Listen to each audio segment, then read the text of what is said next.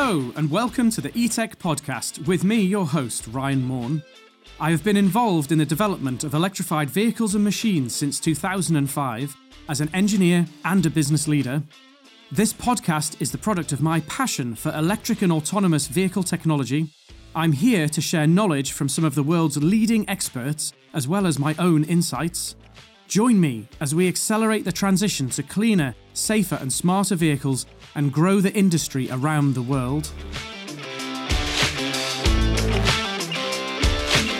For today's show, we've got a really exciting episode lined up. Uh, we have uh, someone talking to us from the USA.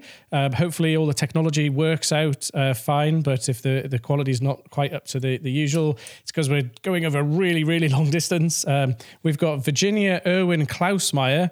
uh, talking to us, and she is the founder and CEO of a really interesting company called Sylvatex. So, welcome to the show, Virginia. Brian, thank you so much for having me great to be here. And uh, I'm really interested in in the the conversation today and learning more about the technology and and uh, the stuff that you're doing at Sylvatex because that sounded so interesting when I first heard about it. But uh, if we could start out by just finding out a bit more about you, basically, if you could um, tell us about your background and kind of how you got to be doing what you're doing now. Completely, yeah. Um, so I, I think I'll just start a little bit more through the journey that got me through uh, education. so formal education was in chemistry and uh, ended doing uh, engineering. And my first part of my life was focused on biomechanical engineering. And I got to work for a Fortune, you know, Fortune 100 company, travel over the world, um, and work with a within a big organization and you know i think my my driving theme as a human was um, getting more clear that i wanted to do something that was impactful to help a broader you know big base of, of people right? And i think i had armed myself with skills in you know um, of course kind of a science background but then started to get better and understand um, you know more around business and the economics of um, more broader macroeconomic trends.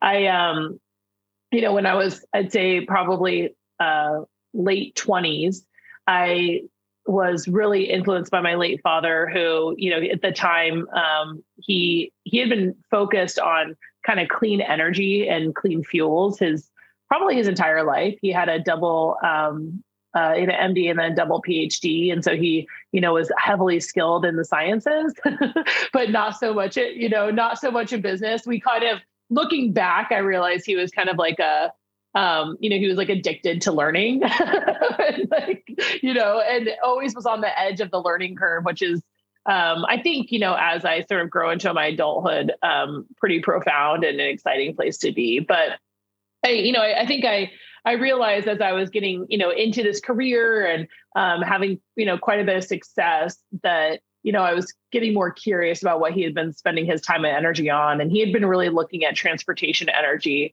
um, and, you know, different ways to use bio-based materials and just sort of just, you know, high level green chemistry, right? At a, at big, big element so that you could really um, have smarter systems that were more uh, aligned and congruent with sort of nature. And um, I I got really inspired, I'd say, by some of that work. Um, and uh, unfortunately, he ended up passing away pretty abruptly from from pancreatic cancer, which sadly is not uncommon these days.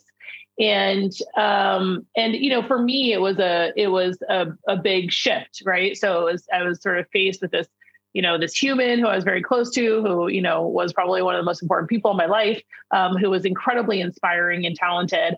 And I had like also, uh, you know, have, you know, I had in my own right a lot of, um, a lot of success in the business side and, you know, this background. And I, I decided to make a pretty big shift into clean energy. Um, at you know, at that point, it was definitely founded off of some of the concept he had started with clean fuels um, and trying to impact sort of transportation energy in a big scale and uh, that that started me off on my entrepreneurial efforts and you know since i founded Sylvatex you know just shy of a decade ago um, you know the intent was how do we have better industrial applications you know manufacturing techniques that really change the carbon profile and economics of transportation energy and just energy in general.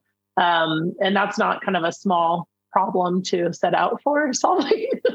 no, it's so, a big one. You know, it's a big one, you know, and I think through that process, um, you know, I've been able to source some great um, you know, investors, uh, folks that have been involved in large industrial manufacturing techniques, you know, elements like that. Um, uh, and I, have been very, very wonder, you know, very fortunate to have this amazing group around me. Mostly, we were based in the Bay Area and over um, in California. And I would say, you know, over the last probably, you know, six years, our thesis has, you know, I, I think in our thesis, we've really recognized the importance around EV transportation and the energy transition. And, um, you know, I think for us, we started to really focus on solutions we could have in that space that could be meaningful and impactful. So we kind of went from big picture, right? Like, what does the future of the world look like in the transportation sector, and how can we influence it in a very positive way? And um, we landed on uh, making EV battery materials in a way that is much more energy efficient and also much lower in cost so that we could ultimately you know make the energy transition of these batteries and um, uh, make it much more effective for uh, not only evs but the whole energy tra- transition.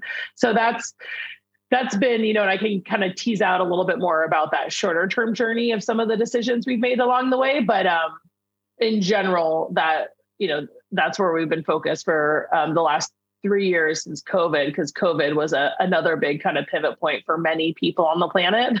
but for you know, for us, it, it became very clear that you know when it comes to energy and transportation to energy, you know, there like I'd say many governments um, and uh, all over the world have been doubling down on EV, and that transition really has been solidified significantly over the last you know few you know year, few months. So it does feel um, strange and maybe somewhat validating in a, strange in a good way. um, thinking back on, um, you know, 10 years ago, the, the kind of most, a lot of time was spent convincing people that electric vehicles were a good idea. Um, in the UK, we used to get a lot of jokes about milk milk floats, which I'm, I do not know that translates particularly well into the US, but uh, uh, everyone in the UK was familiar with very slow moving, ugly um, vehicles that were used to deliver milk early in the morning uh, that were powered by electric, and uh, that's what most people thought of when they thought of an electric vehicle. So the world has changed massively in the last um, sort of fifteen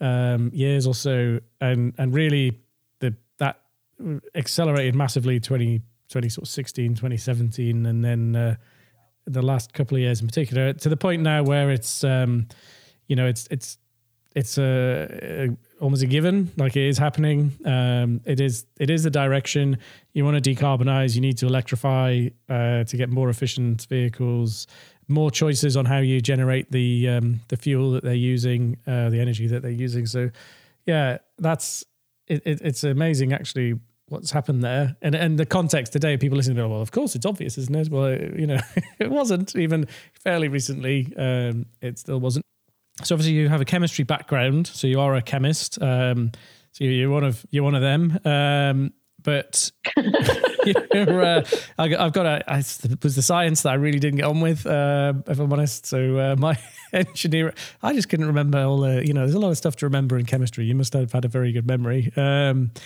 and you you picked um, this sort of. It, it sounded like it was a deliberate uh, sort of choice of a problem you were going to go and try and solve rather than the other way around where people um, you know quite often scientists or engineers they come up with a technology and then it kind of finds its solution particularly in the materials space. There's a lot of this is you know graphene it's the new best material ever. How are we going to use it? Well, we don't really know yet but it's the new best material ever and then they kind of work out ways. How did that happen for you? How did you know was it that that you thought right actually as a with my skills as a chemist i think we can make um, battery materials more accessible or was it that you had the kernel of a well i know somewhat about that particular thing and i think we could do it better. Like how, how did you was it like a brainstorming session of what are the world's biggest problems we could solve? You know how, how did that super super good question. Um, and i feel like pretty relevant for a lot of people that are you know reflecting on their lives. So there was I'd say um, three different elements that tie into that. One was I was a point in my career where I had gotten a lot of exposure, right? And I had I was armed with sort of this chemistry and engineering background, but I had been more um, I'd been operating more on sort of the business side. So I started to understand really what made the business part of the world tick, right? So you can have the best solution, but it doesn't, I mean, you've, I'm sure every technical person has heard this, right? You can have the best solution, but doesn't always win, right? It has to be marketed right. It has to be financed right. You have to have a commercial strategy right. So there's a lot of elements that tie into it that I think was really useful for me to get exposure to. Um, so I had that, you know, I had that good foundation kind of at this stage in my in my life. And then um, and then I also was inquisitive, right? I was at a point where I was like, hey, I, you know, I could either move, I saw a path moving forward in that kind of career and where that would lead. And I didn't really feel like it was enough. Right. And so I was getting curious. It was brainstorming, like, what do I want for my life? How do I want things to progress? What is the, what's really keeping me up at night? What am I concerned with? And, you know, at that point, I wasn't married with children, but I definitely was, you know, recognized that I was fearful of even getting married with children because I didn't know what the world was going to look like for the children that I was going to future, you know, have in the future. Right. And so I think it was just like impending fear of just, you know, and then sort of the element of that was, okay, well, well, this is like I need to do something about this, right? Like how do how do I do more? And the third sort of element that I think was, you know, I'd say the the really big pivot point was being faced with this sort of life, you know, altering time period with one, my father passing away, but um, and just sort of having a new, you know, giving me a different like vigor of just being like, life is short. You need to make impact, you know, make it impactful. Um, but also he had he had invented an alternative fuel, right? So he had invented this technology um, in the garage. I'd seen it over periods of time. I was helping him with his path of trying to put together a business plan when he got um, diagnosed and passed away. And we had done a demonstration and we saw it work, right? We saw a fuel that was low carbon, that was significantly low emissions, um, that could be a game changer. And, you know, I think with that, I did have this this concept of an actual technical solution that I could kind of use to go out to market with. So that that helped, but um, from there, it you know I think it turned out that as we started to push that into commercialization after I started Sylvatex, you know, I, you know we did kind of move forward with fuels as kind of our first place to really have an impactful solution set. Uh, but I, I think you know being a California-based company, we really kept on hearing, you know, California is known now for not going to be selling any combustion engines, right?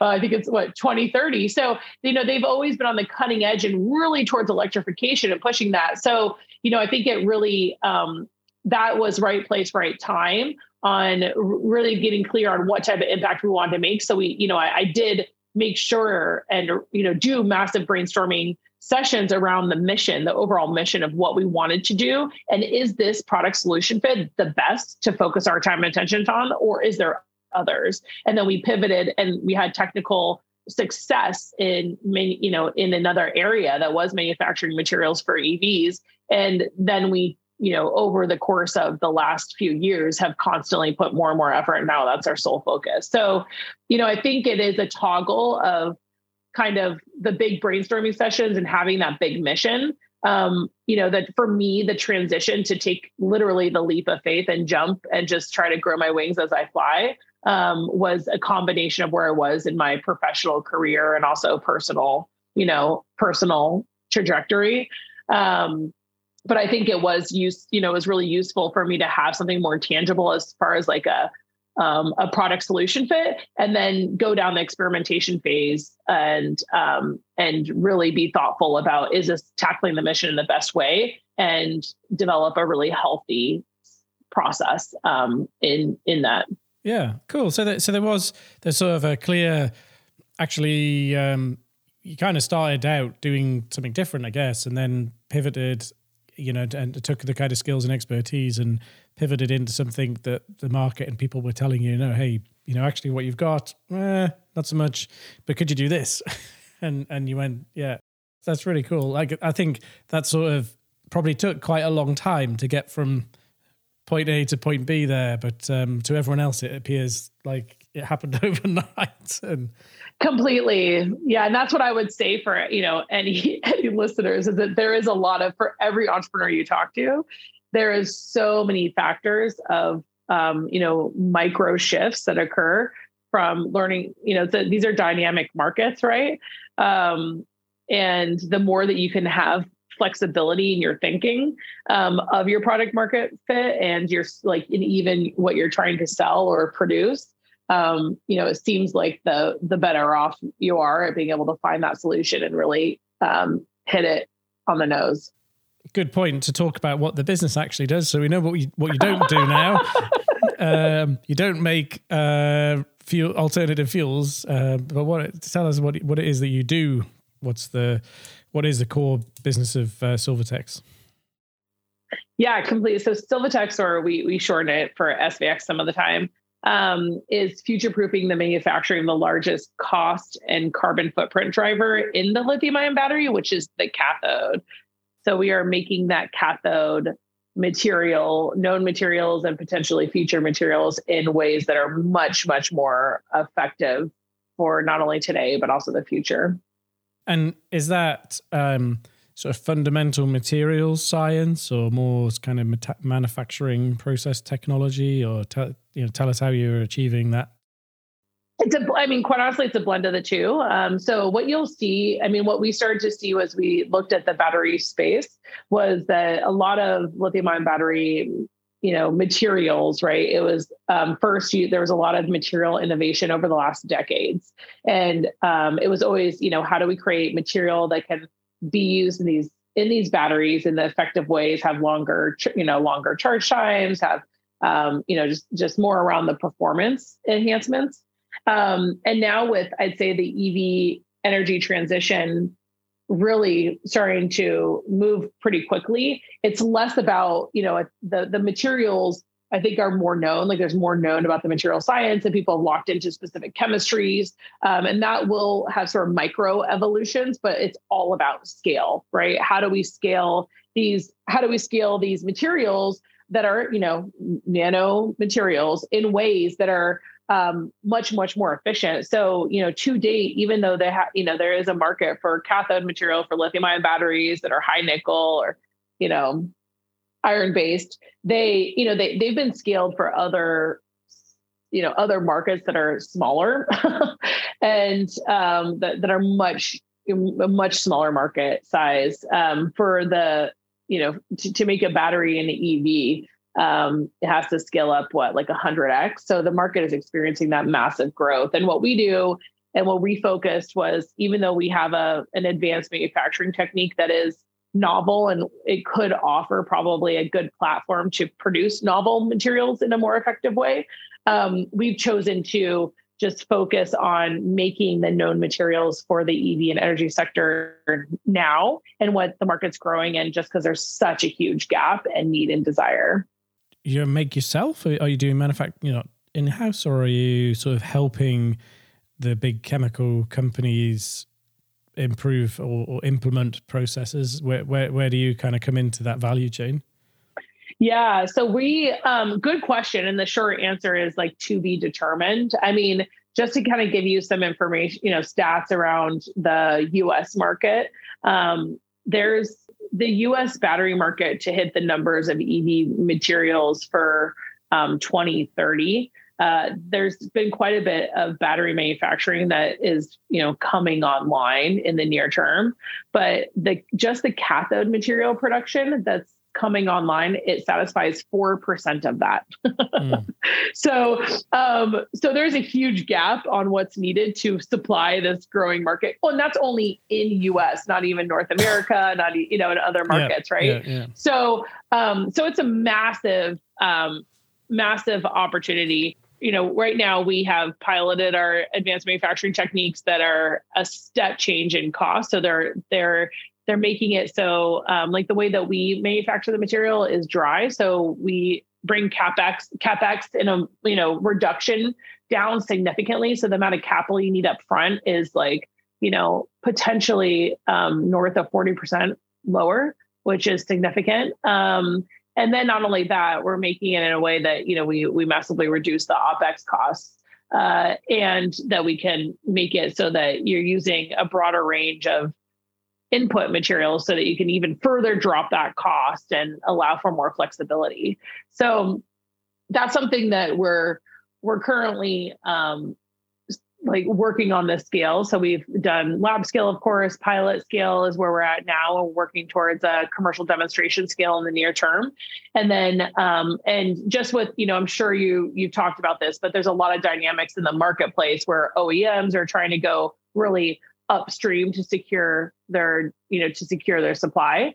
And um, you know we're not sure if we're going to be the manufacturer to do that or if we're going to work with a joint venture to do that um, or something in between. Um, i think there's a lot of optionality. We're trying to maintain an open you know open flexible front um, because it does seem like there's a, a pretty big scramble and flexibility is key to create the most value in the in the marketplace in the near term and long term it's not quite set i think with um, battery plants in terms of um, you know, some plants make uh, well from pretty much raw material in to finish cells out, whereas other plants are taking in uh, pre-processed material. So they take reels of material in, dice and slice them, and then put uh, finished cells out. So there's there's kind of some variances in the market in terms of the level of verticalization in just in from one battery plant to another in terms of how much of the the process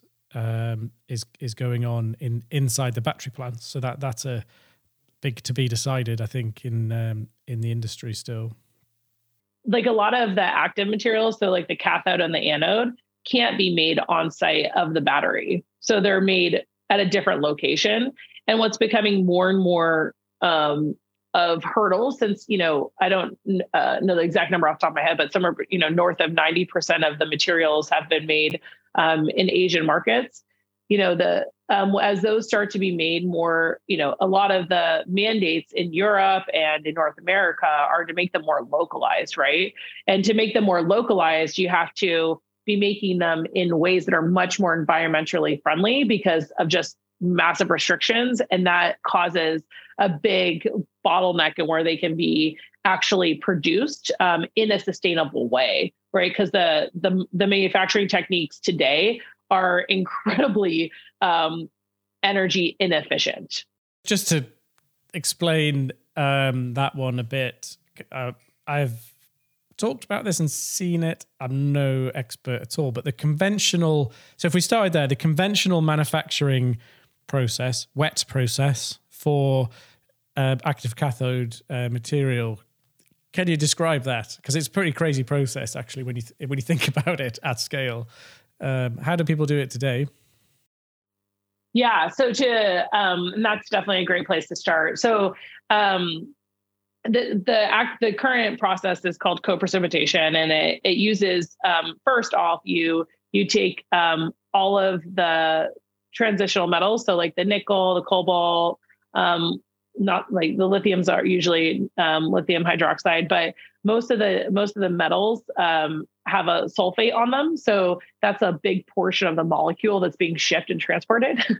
and then um, and then you have a huge tank where you have initially um, all of you know the the metal inputs um, going in and dissolving. So the sulfate helps them all dissolve, and then um, those all combine and come together. And then you separate and dry that out, and then you add in the lithium as a second step um, and uh, and then you take that and calcine it or you know put it in a big heater um, at really high temperatures that makes them into you know nice small particles and um, and burns off all the other contaminants that could be in the battery. So then after that you have a powder you know black powder that's a cathode material that that could either be um, you know you can coat that or do something else. Uh, there's other sort of items that can happen um, after that process for you know for performance enhancements but most of it is you know most of the process is actually just the the manufacturing process. And in that um, the reason i mentioned the sulfate material is that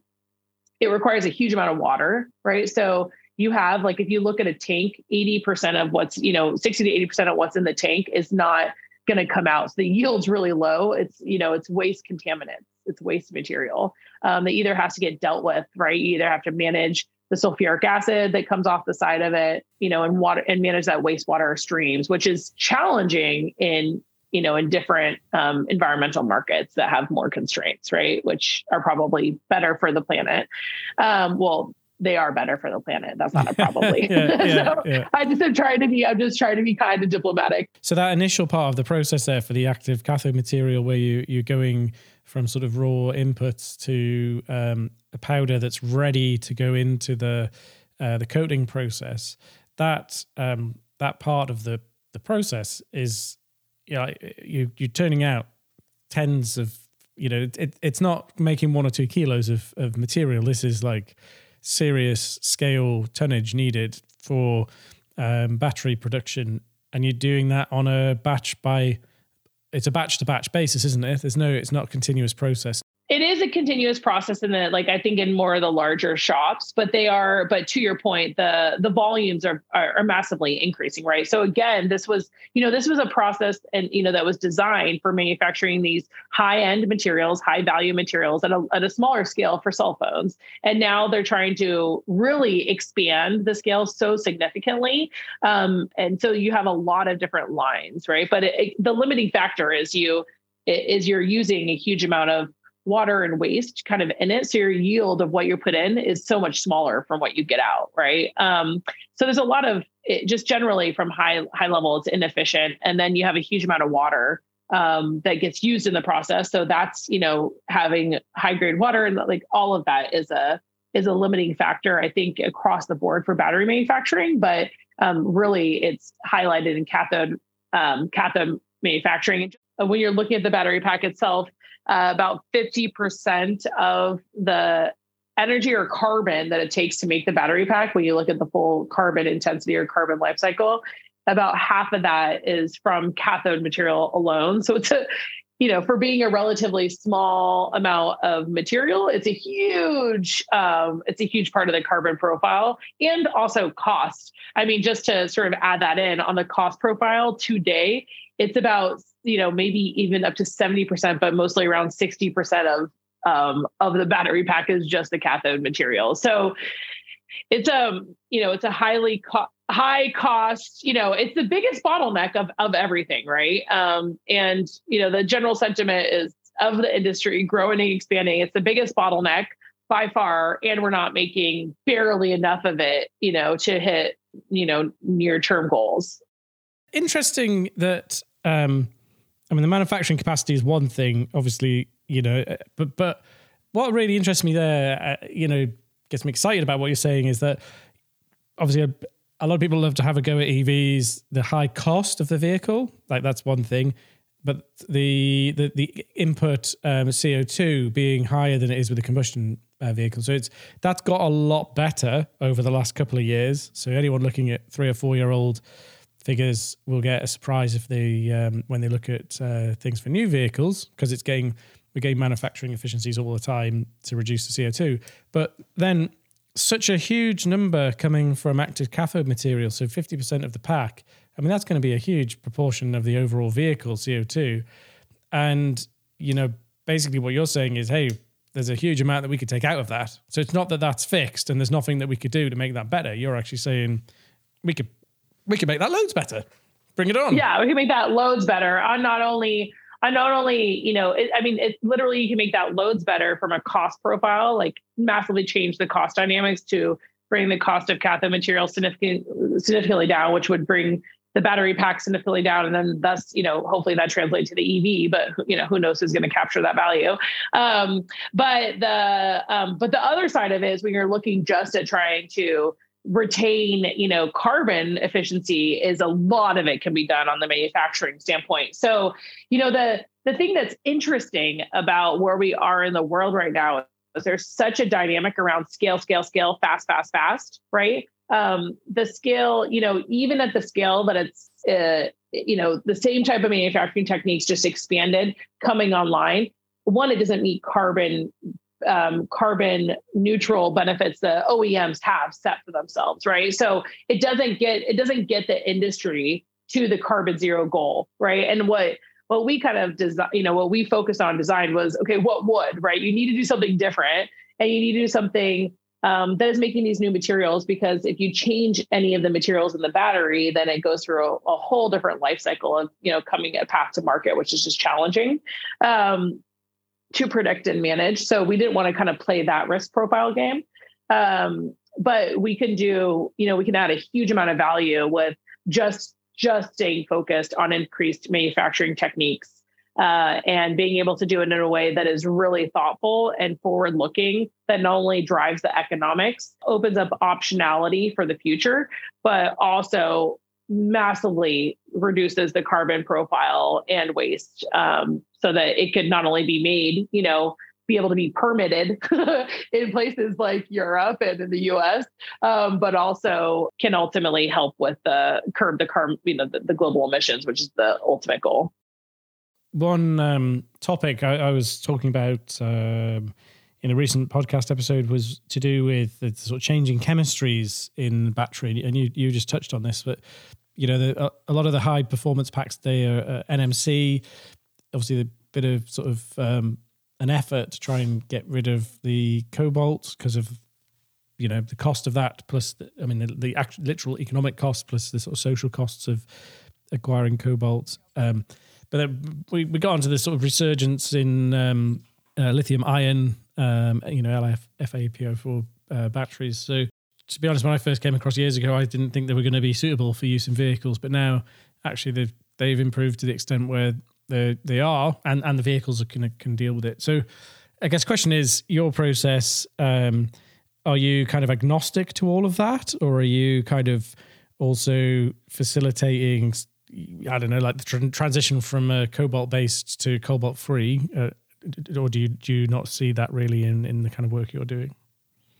So sh- short answer is all of the above. So we are we are agnostic to the chemistry. Our we're designing the process um, so that it can go across the trends. Um, one of the things that we saw that was really interesting, you know, was that most of these manufacturing methods they're really sensitive to the chemistry that's being made. So if you change chemistries or if those markets change dramatically, you can't utilize the same the same asset um, in a you know, most of the time at all. But um, definitely there'd be a lot of change that needs to happen. So we definitely are designing the process to be able to be chemistry agnostic. With that said, we we are focused on the sort of high nickel, um, low cobalt materials, like the NMC 811, et cetera, um, for the market in the near term.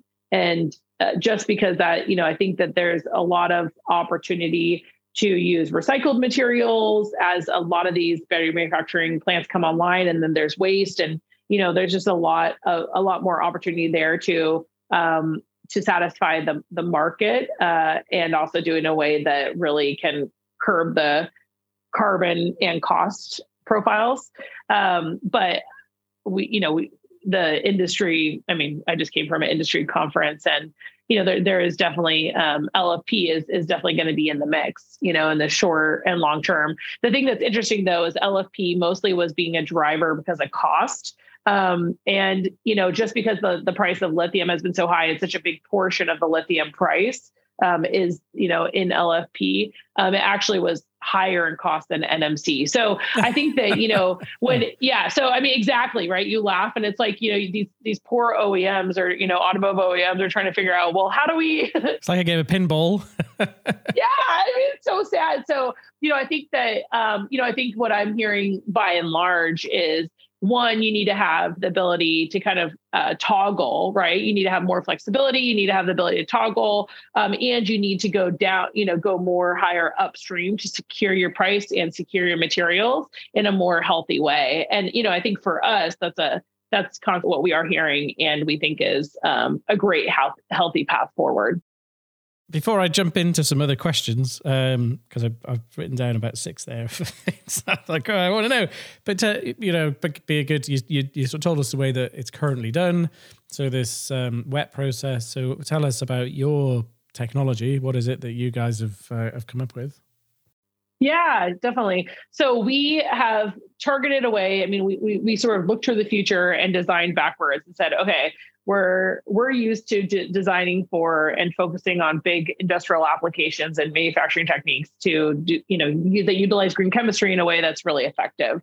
Um, and what we saw in the future was one, we needed to design a process that was the most efficient possible so that you could get to the carbon you know zero goals um, and empower the the the industry to hit those because there's no way um, that that can happen if you're not targeting advanced manufacturing techniques in cathode, right? That's like a zero percent probability. So that's where we where we focused. And to do that, you need to have a process that's dry, um, that's really energy efficient. So that means that you're bringing these nanomaterials, you know, these these metals together in in a um, in a very efficient process. Um, so that's usually using smart green chemistry practices and some material science, et cetera, right? So I think that really played on our experience of um, doing nanomaterial synthesis and being able to you know blend that in with green chemistry practices. So you know we we focus on using a, a inorganic material that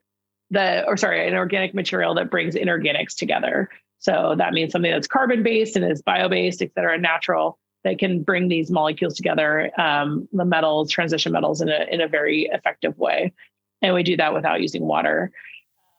Just re- rewind a little bit. Uh, nanomaterial synthesis. What's that?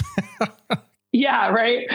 Um, very very small things coming together. No, but it, it is when you're you know building um, very fine materials from um, from the ground up. So one of the things that's important for not only cathode material, um, but a lot of nanomaterials is you're really having building blocks where you have layers, right? So you have like the nickel and then you have the lithium, all, you know, um, material, and so that the electrons can sort of be more efficiently passed through. So you're you're really building these materials from at a nanoscale up, uh, and to do that, you have to um, to do that well, so they perform well. You have to have smart synthesis techniques that bring them that build the molecules together in a in an efficient way.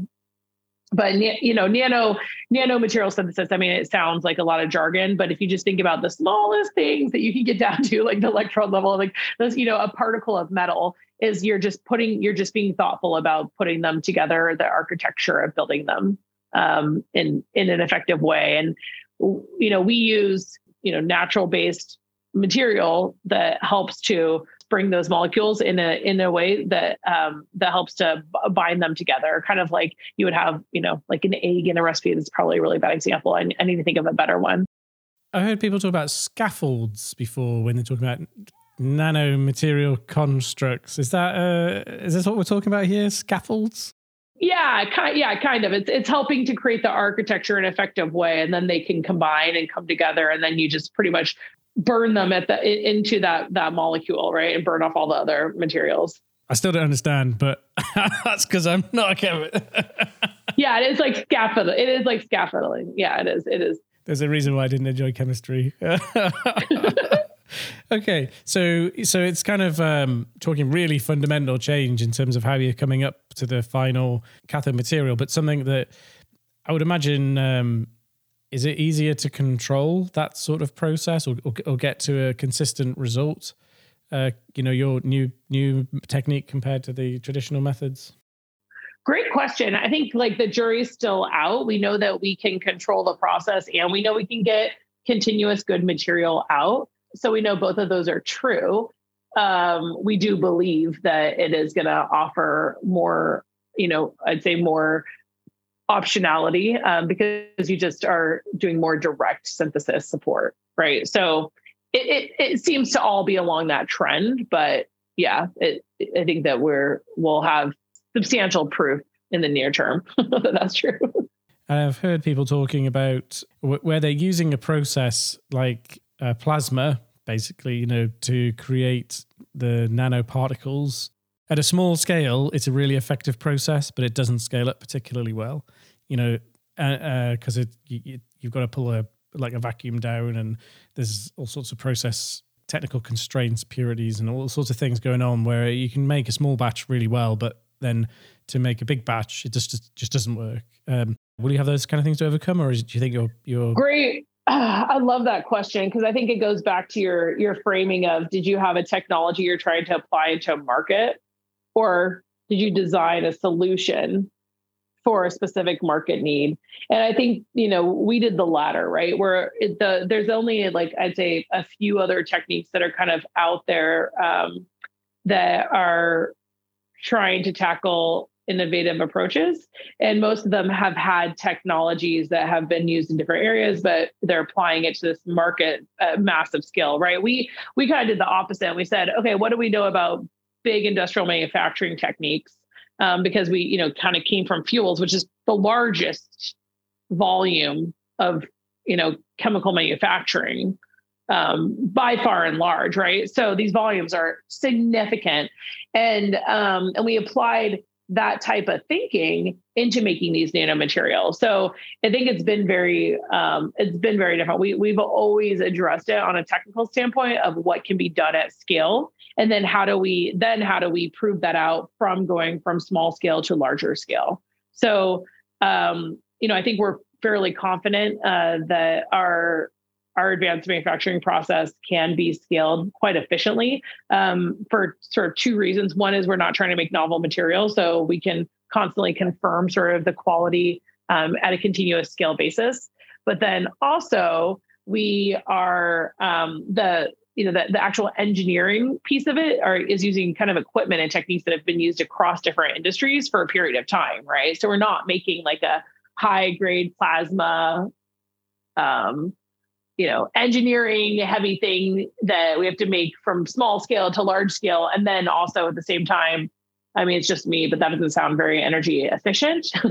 So um, you know we kind of said okay what's been out there? What are tech you know elements that can be working to come together um, and kind of stitch together a more effective solution for this specific scale need for this specific market application? Can you tell us anything more about the the sort of uh, magic, or is that kind of? I appreciate there was certain they might not be able to tell us too much in terms of um, you know trade secrets and and, and IP sort of things, but um, how, you know how much can you tell us about what you're actually what you're doing in that process? Yeah, I mean, I can't. Yeah, I mean, big portion of it is proprietary, but um, the big thing is that um, the big thing on the front end is that uh, of the process is that we can use just the pure, you know, the, the metals in the oxide form. So we don't have to have the sulfite molecule, which makes using recycled material much more effective and um, and also just more efficient mined material and processed material. So it really cuts down upstream manufacturing costs and, and carbon expenses.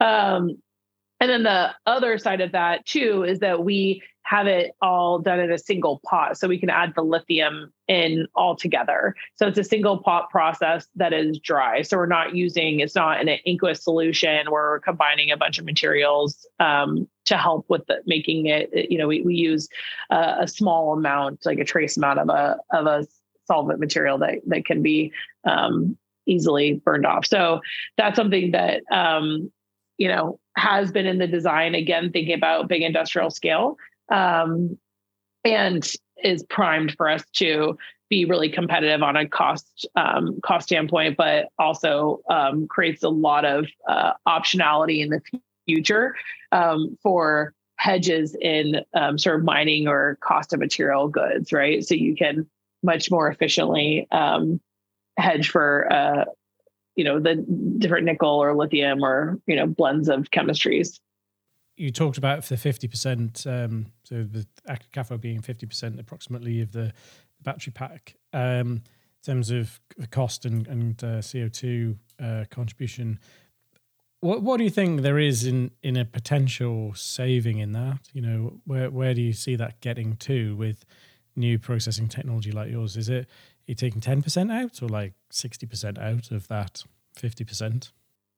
Of the fifty percent. So for I mean, from an energy standpoint, um, from sort of the carbon standpoint, we think we can take away half of the current carbon footprint. Um, you know, as we progress, not only from sort of the processing side, but if we also work on upstream optimization, we could, you know, that might even increase.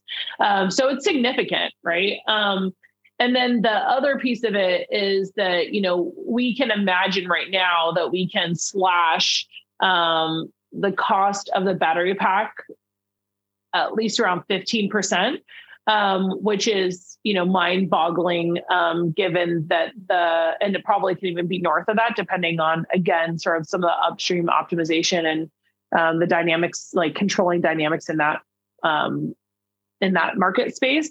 Uh, so that I mean that's game changing for sort of if that translates to the cost of a vehicle, right? So one thing that's kind of interesting that we see as far as um, a correlation is if you bring the cost of the battery pack of an EV down 1%, that equates out to a 3% increase in EV sales. So if we, you know, think that we can do it, you know, 10, 15% or even more, you know, that's about like an increase of sales like 45%, right? So you're just driving the cost down, making it more efficient, making them more readily available. So the there's a lot of elements that trickle down as shared benefits on the cost side. But then, you know, of course, what drives us is that we're you know allowing this marketplace to really unlock in a way that is the most carbon efficient to ultimately get the global carbon needs down in a you know in a very effective way. So you're not just sort of trading one problem child for another. Yeah. Yeah it's, what's so exciting about this um you know this sort of period in time it's not just you obviously you, you guys are working on really exciting uh, technology there with a huge potential benefit. But you know, there's there's a number of things all going on at the moment where you really can you, you know we're starting to see that cost trajectory of an EV falling, um, you know, quite significantly over the next ten years to the point where yeah, the market's just going to decide. So the the investment that's going in and the the performance um, benefits and sort of leaps forward in in cost reduction and things that are coming out, like because at the moment the discussion with people is it's a difficult one in terms of buying an EV because it's more upfront investment and uh, total cost of ownership, and you kind of uh, can kind of le- legislation driving it, but actually we're not that far away um, with with everything that's coming, where it just be like a no brainer. Yeah, it's pretty close to becoming a no brainer, but there's still like a little, there's a learning curve and there's an, you know, because there's like different math you have to do, right? Because I don't think that people today factor in the price of running their vehicle. it's like the price of the car up front, but then you don't kind of factor in the price of running that vehicle. Where you know I think that that's very different math. Um, so that you know that is like a little bit of learning, and the costs are coming down. So I think both of those are definitely trending in the right direction. Um, you know, and I think the other side of the curve is making sure that the markets have the materials to perform and produce um, what the you know the, the growing demand. And you know, I think that that's what's keeping me up at night. And you know, quite honestly, there's enough sunshine to shine on all of the solutions out there but we you know we need to really be thinking about scale fast bigger more right? So all of your you know i just came back from this conference and the sort of key theme was like every assumption you're making just like double it or 4x it to even you know help out the marketplace and every one of us needs to continuously win and support each other. So there's there's not a it's not a it's not as much a competition as it is about um growing together for a, a big big problem solution. It's not just electrification in um, in automotive either. You know, electrification of, of cars, you all forms of transport from cars to ships to planes. You know, the, it's really the electrification of everything. Plus, add a big dollop of um, you know stationary grid storage on the side, and actually, en- energy storage is vast, such an important uh, thing in, in in the coming years to allow us to manage demand and production of, of energy from different sources much more effectively. It, just the ability to store energy really is um, you know that that is a key transformational topic in so many different uh, fields. Uh, you know things like why you can't have good mobile robots today that do a proper job. Well, it's a lot of that's driven by battery system cost and and uh, functionality. Uh, that's why all the um, you know, when you see uh, the, the, them demonstrating the advanced robotic systems, quite often they've got a tether on the robot still, but you know, it's because it needs to get its energy from something that isn't the battery pack. Kills that that type of innovation value, but you know, I think what you're saying is like, you know, it's kind of like building a website without the internet. Yeah, exactly. Yeah, and and and there's so many fields where energy storage, battery energy storage, are um, is, is is making is already making a huge impact, but you can just see it won't take much more that you know that the, the market needs it, but also the technology is evolving to a point where it's kind of like this win-win situation of the more the technology evolves, the more new opportunities come through in addition to the already big opportunities. So when you you know just your comment about whatever you think, double it. Um, I th- you know I can see that in automotive, but but I think some people still aren't looking wide enough beyond that to to other kind of new um, opportunities that are coming along, and be, be, that as as boring in inverted commas as, as, grid storage, or as exciting in inverted commas as robots and you know flying stuff. You know, it, it's just there's so much going on at the moment, and batteries are at the heart of it. Motors and drives as well, but battery systems are at the heart of it. Uh, so, I, I, this question is kind of I like. A, I, I think I might know the answer to this already before I start, but the the, the other part of the process. So when you're making a battery, um, you've got your cathode material coming in, your active cathode material. So it, it's quite interesting your description of the traditional process, which was a wet process, and then it makes a powder. Because then when you take that powder into the battery plant, there is the coating process, which is another wet process again at the moment. But there's been people playing around with dry coating technology. And I was wondering if, if you had, you know, how does your technology fit in with with sort of dry coating? Is that something you see coming, or because because again, that's another huge step. You know, taking solvents out, dry that drying process out, making it possible to process. Yeah, that's part of yeah, and that's that's mostly done at the battery, like at building the battery pack um, cell, uh, you know, piece of the puzzle, which is downstream of us. So all of it's all additive, right? So that innovation is absolutely necessary to again create a solution that drives down the carbon emissions of the overall battery pack um, and also the car, you know, the the cost. Um, but it's completely additive to all all of the innovations that we're that we're developing and focused on. Yeah. Okay. Cool. So you wouldn't, and it's it's not something that's like, oh well, you couldn't do that if you're using our technology. No, nope, not at all. Yep. And that's the thing that's so beautiful. like I would say, you know, beautiful um, uh, about kind of just generally this space is because we're we are working upstream. I mean, there's been there's a, a lot of work and support on trying to make just battery pack efficiencies much more like lower lower those cost profiles lower those carbon profiles. Um, and you know that's been a, and also scale them in an effective way right? So you're seeing all these gigafactories come online. It's great. They're becoming more and more efficient as that continues going on.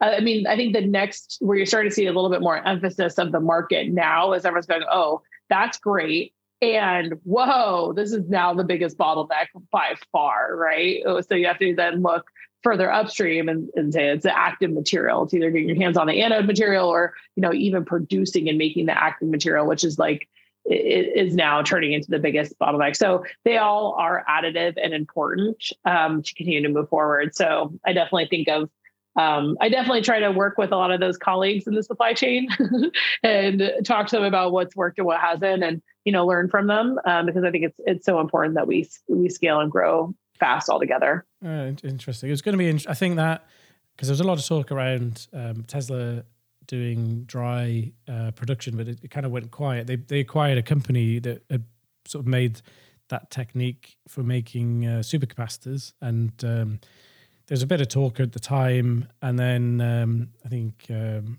Tesla came out with some some sort of comments about it in the future, and then it sort of all went very quiet, and we haven't really heard anything um, since about it, which be interesting to know if it is something that's still on their their um, kind of roadmap or uh, if they maybe tried and, and hadn't. But I, I, know other companies who are looking at that sort of um, dry coating processes as well because it just seems to bring so many benefits from a, a cost process point of view. And not to not to further emphasize it, but just from the benefits on the cost and carbon side, it's like a fraction of what addressing the cathode market does. So it's a solvable solution, and that's important that markets the, the markets have been looking at it. But you know, I think it's been closer to battery manufacturing. So you are seeing, you know, as there's been an emphasis of more gigafactories, there's more of an emphasis of tackling the problem within gigafactories, but then outside of that is actually like getting the active material in, right? So it's um it's again a really important point and i you know and you are going to see i don't like it's definitely not going to disappear it's just a matter of implementation and then scaling it making it be effective and productive to get the results um but you know so which is time and energy and money. But so it's not going to disappear. Um you know but it is you know it is like when i i think what happened for me is as I started to see these things in mainstream communications, right, in the industry, and then I started to see how I, I bench them against um, what it means for sort of cathode carbon or you know affecting the manufacturing process over here it's like it's a literally a fraction right um, so i think the dry dry anode process is like maybe or sorry just the dry um cathode or sorry um electrode process. It's something like 10% of the carbon profile of the battery. So it's a big piece of it, but spot wise, it's, you know, not as much at all.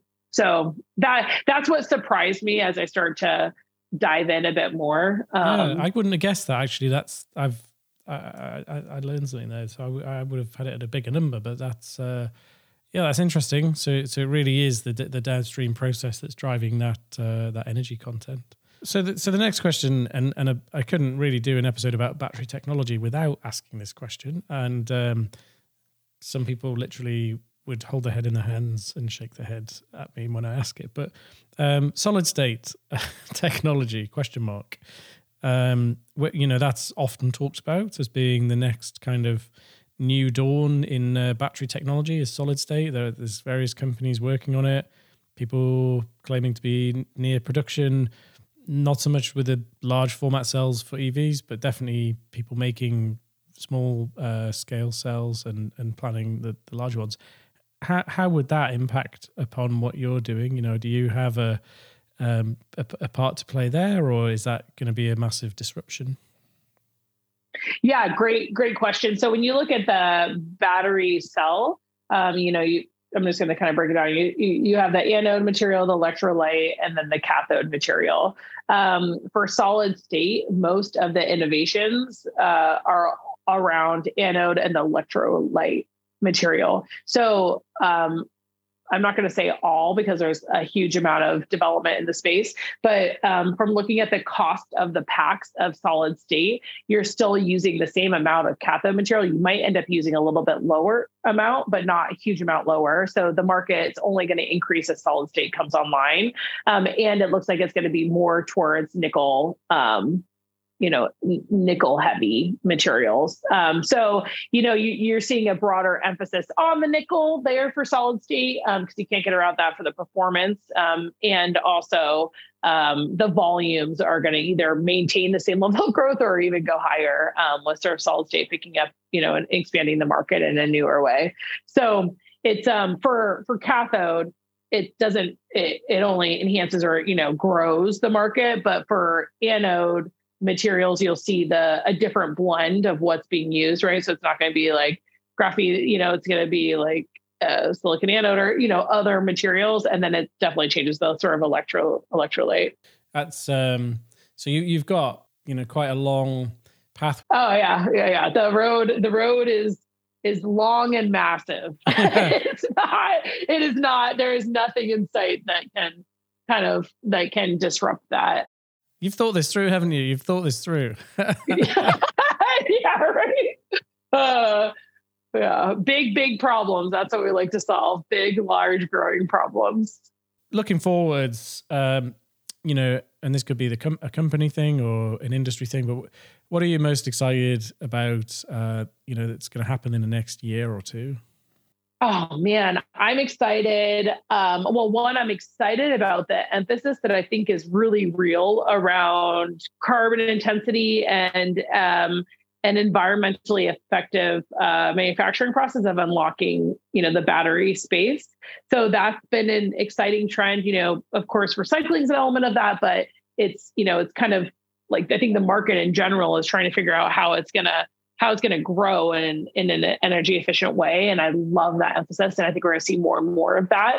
Um, so I think the industry is really growing on how to talk about it and how to how to have apples to apples comparisons, right? Um, so there's going to be a lot more sophistication um, within the language of how to do things well, which you know is is going to be exciting for us. Um, and I think the other piece that's really exciting um, that I think is connected to that is there. You know, there's a flurry of activity, and I'm you know I I've been very excited to see the openness and the rate at which sort of automotive OEMs and different large chemical cell manufacturers are learning and recognizing the space for parties like us that are innovating in a specific area and how important it is for us to do that innovation that then they can adopt right and be worked into and be worked into their innovation cycles. Because you know all of these markets are so bogged down by just scale and change right? And so i think that it's turning into a really nice role um, for you know innovators that are kind of coming in um, sort of on the startup side you know kind of innovating in, in tandem and parallel and really having a huge amount of collaboration. So you know i don't um, you know i was talking to some folks recently and you know people were noting that it's very it, it hasn't been as typical to see huge amounts of innovation and collaboration in a space. Like if you know at a battery conference everyone's talking about how they can support each other and grow and what learnings they can you know learn with and, and expand and scale faster. Where you know if you were at like an oil conference you know how many years ago even today it's just all closed door strategy right? And it's you know it's not the same right? So the evil empire yeah it's a very yeah exactly. Just build your like in uh, you know your empire in like a silo and you know um and that's not the same as this industry and that's i don't know that's really exciting. It's where i love to shine. I love collaboration and i really don't want to you know if there's anyone that can do what we can like parts of what we do better love to work with them and focus on what we can do in the best way. Here's a question to end on. One of the things you know in the industry, um, and and yeah, I think you touched on it a little bit there, but just to just expand on that a little bit. Um, you know, an OEM or a tier one uh, supplier, tier two supplier looking, you know, this is the core of their product. This is like, you know, you've got to have your battery cells and supply chain under control for your battery pack, um, and and have a really clear strategy and have some, you know, be doing some things to to explore new tech, but but it's such a you know this is the the heart of the product. If you get get it wrong, you're in you know in the uh, up the creek without a paddle. We might say um, to try and not put a rude word in the podcast again, like I did last time. Um, so um, yeah, uh, I am going somewhere with this. I promise. You're a, and you're a small company um, at the moment. Do you think that the climate at the moment is such that it's possible for um, the larger companies to take a, a, a, risk with a smaller company because they're so sort of keen um, and uh, you know, not quite the right word, but they're seeking out ways to make all of this make sense that they're willing to take a risk? Or do you is that still a really big barrier to you know to get someone to trust you to make their uh, material? So so do you see larger companies being prepared to take technology risk on smaller companies, particularly your company, in the space that you're in right now? I mean, short answer is yes, because I think they know they have to, right? Um, it's the um, literally there's not there's not a way to make battery materials that are net zero um, with anything in the pipeline of conventional so you can't you can't just only adopt what's been done at small scale for cell phones and ex, you know extract that into the EV battery space because the market and the market focus has been to make these materials in a net zero way right? So i think that just that alone is kind of daunting and they know that they have to adopt new right? Um, and i think the other piece of it which we try to make easy for parties we're talking to and we're we're we're early on this we have a lot of you know we've had a lot of mentors and advisors in the space but you know we just came out of stealth mode so um the industry partners we've been working with have been really receptive. But um, generally, you know, these investments in making like an existing cathode manufacturing plan is 350 million, 450 million capex install, not to mention the operating costs. These are like billion dollar projects, right? Um, why wouldn't you put like 10, 20, 50, even 100 million over here to see if that can, if that works to save you billions of dollars in literally the next five to 10 years? You know, it, it like, it would be silly. Like, I mean, you know, from an executive standpoint, it's kind of like who's the silly person that doesn't sign on to um, planting some of those optionality seeds because one we know that investment in the future the same as you know conventional methods are not going to get us to where the future needs to go. And the investments into novel solutions is so much lower um, in sort of a capex extended you know you, you if you just do the math that even if you you know don't knock out of the park right away even if you have a slow rate of progression. You still save billions and billions of dollars you know? So not to mention the competitive edge and all the things. The risk of not doing something is much bigger than the risk of doing something. Completely and i you know it's so uh, good like what i'm excited by is that it's so obvious right now right? It's so obvious even at the government level. Um, the risk of not doing something, right? Not doubling down, not putting a bunch of investment and building out this infrastructure is so high that everyone is, you know, you have to move. So I think it's the same type of mentality that is painful and you know people have had to learn it's not what comes naturally right i think everyone doesn't like change so um, at a visceral level but i think now it's the actually the risk of not changing is is so much greater and um, that type of mentality is is starting to gain a lot of traction. Well, uh, thank you so much for that. Um, it's been been really interesting to learn more about what you're doing and uh, and the potential of it as well. I mean, that's fascinating. Um, but thanks for taking the time out to uh, to talk to me today. That's been uh, been fantastic. Thanks, Virginia. Completely, yeah, my pleasure. And have a have a wonderful rest of your week.